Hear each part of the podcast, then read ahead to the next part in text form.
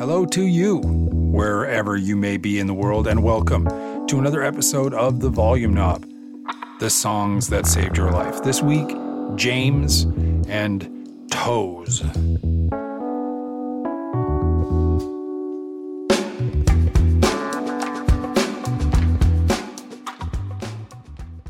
Hey, friend, listener, neighbor, storytelling lover. Glad to have you here for another episode of TVK, where every week I am fortunate enough to spend time with some of the most curious and interesting people in the world, storytellers like this week's guest. Hi, my name is James McDowell. I'm a combat veteran, and the song that saved my life is Zac Brown Band's Toes. James's story is remarkable for a unique reason. As many of you know, I am a firm believer of the idea that stories and music are capable of transporting us, of taking us away from circumstances that may be difficult to a place that's easier and safer. Like many of the stories I've had on this show over the years, James is like that. It takes that idea on. What's unique about James's story isn't the way that the song that saved his life saved his life, but rather where it transported him from. It's a darker place and a more dangerous one than most of us have ever seen.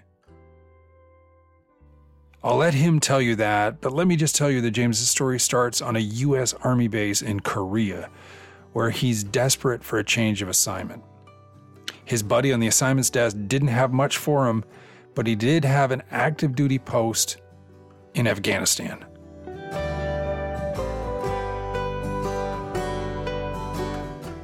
Probably should have asked a few more questions, but I was like, yep, it's better than what you got me on. Let's go.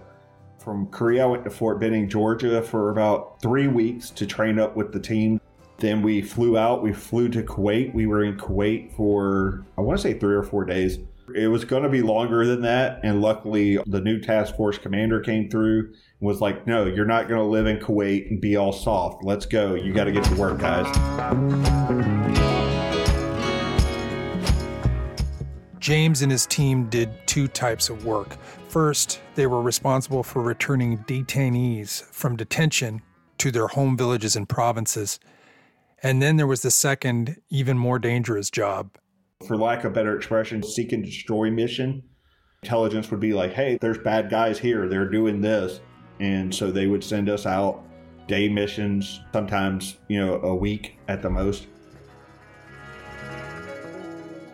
It was on one of those day missions that James had his entire life change forever. He doesn't remember some of the key parts of that day. So, in addition to telling me his story, James was kind enough to read me the Army incident report. On 20 October 2008, at about 0432 hours local, Task Force left the assembly area to commence a sweep of the caves at the base of Mount Mir Samir in Panjshir province of Afghanistan. Due to intelligence that the caves were being used to store bomb-making materials, possibly used as a hideout for enemy fighters. The night before, we get a briefing from Intel basically saying, "Hey, this these guys that are supplying munitions, explosives, and firearms to the enemy north of Jalalabad, we figured out where they are. We have pictures. We have proof."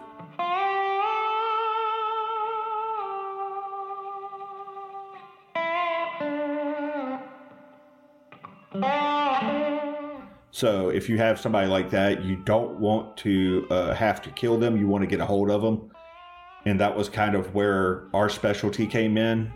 So, as our first mission was not to shoot them, but basically to to get them in and start getting intel from them.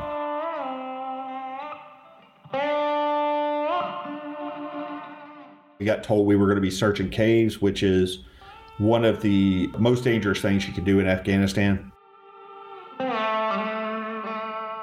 When you go into a cave, you definitely have a lot of things to consider. They could bring a cave down on you, they could set you up, there's tripwires, you know, there could be IEDs, landmines. There's all kind of fun things that you get to deal with.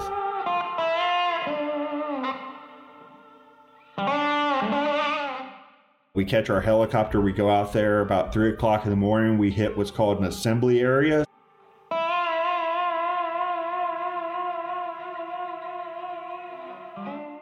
The assembly area is the last point that I can remember.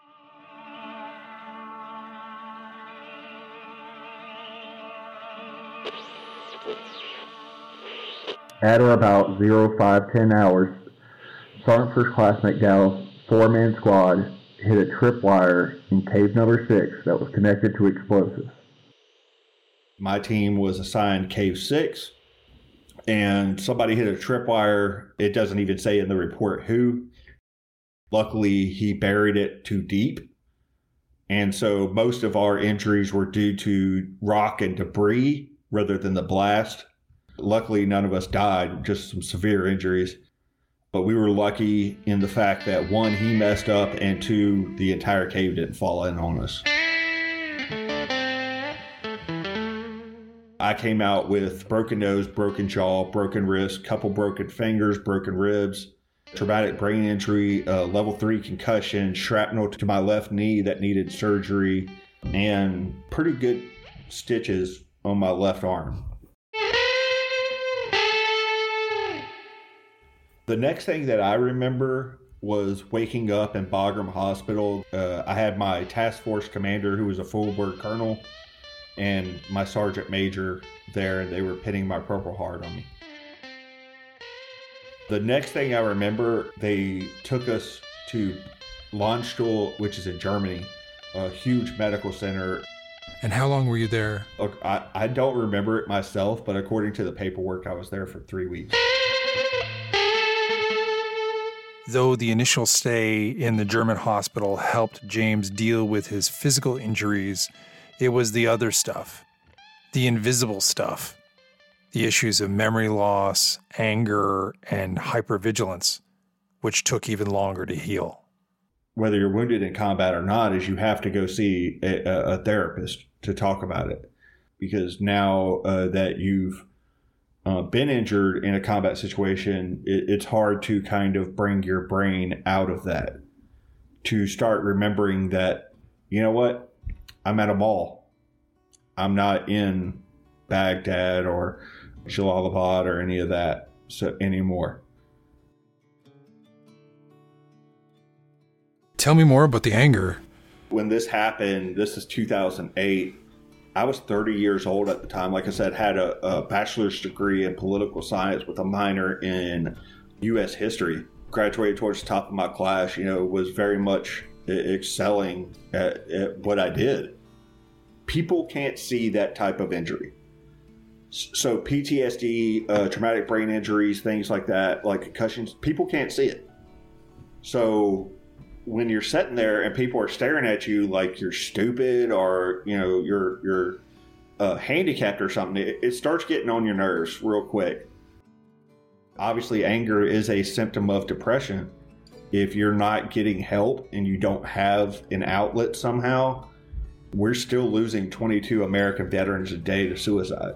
If you don't get the right treatment and you don't get the way to cope with that and how to deal with it, it, it can definitely take you down a really dark road. To keep him off his own dark road, James was sent from the medical center in Germany to a specialty clinic in Tampa, Florida. One of the things that they teach you is how to start recognizing when you're getting into those mindsets because it, it's different than what most people would think. It's not like, oh, I'm I'm mad, like you know, you're you're mad at like your mom or your dad. Like, no, it, it's like blind rage once it gets to that point, and it's completely.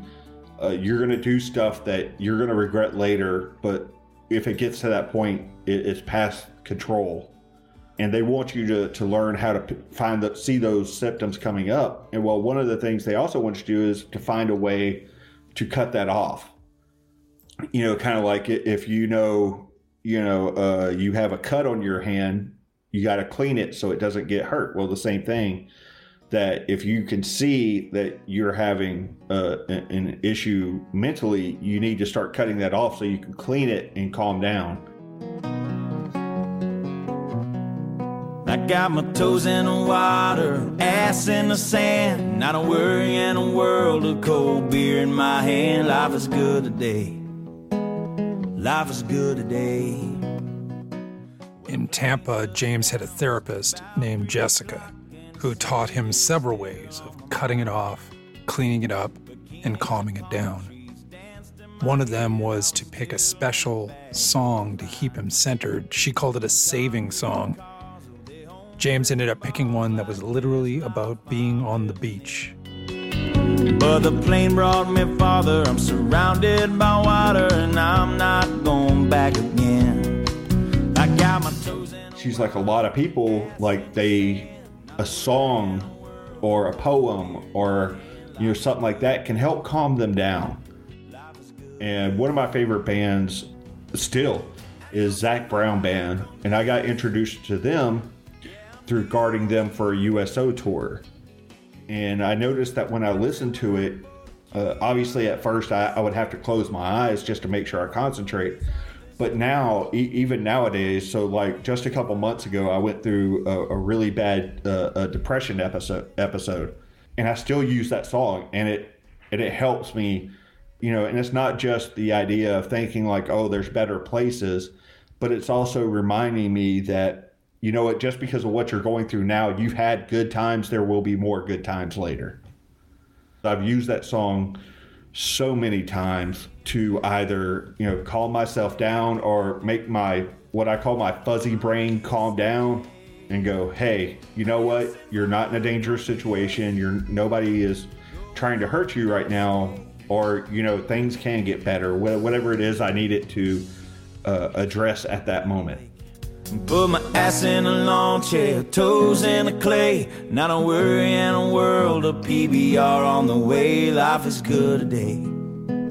Something occurred to me when you were talking there. You talked about the difference between you getting the therapy you needed and, and some other vets who don't. And it's almost like you dodged two bullets, like you dodged the physical bullet of the tripwire being too deep and that maybe have had the chance to kill you, but you also dodged the bullet of not getting the adequate mental health support that you, you know, and that that might have been a separate threat to your well-being had it not come at the right time.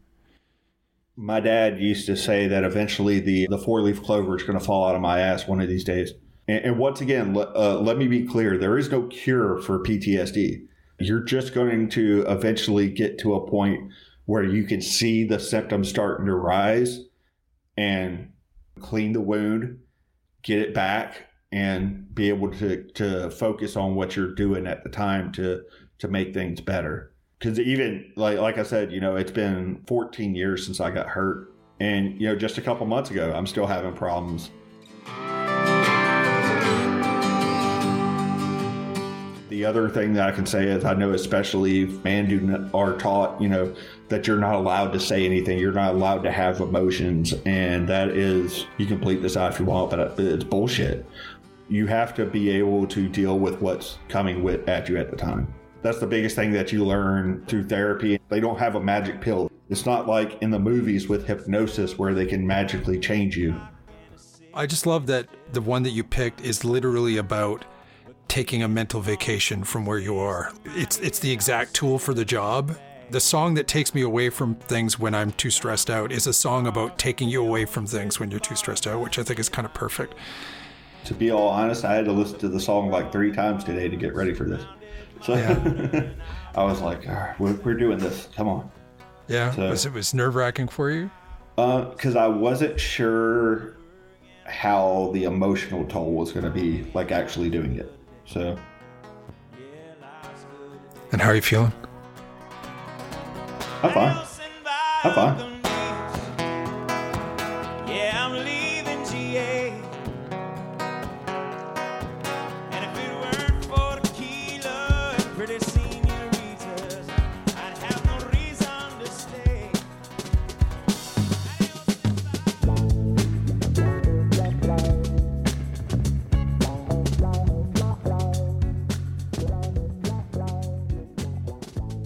Friend, once again, thanks for listening.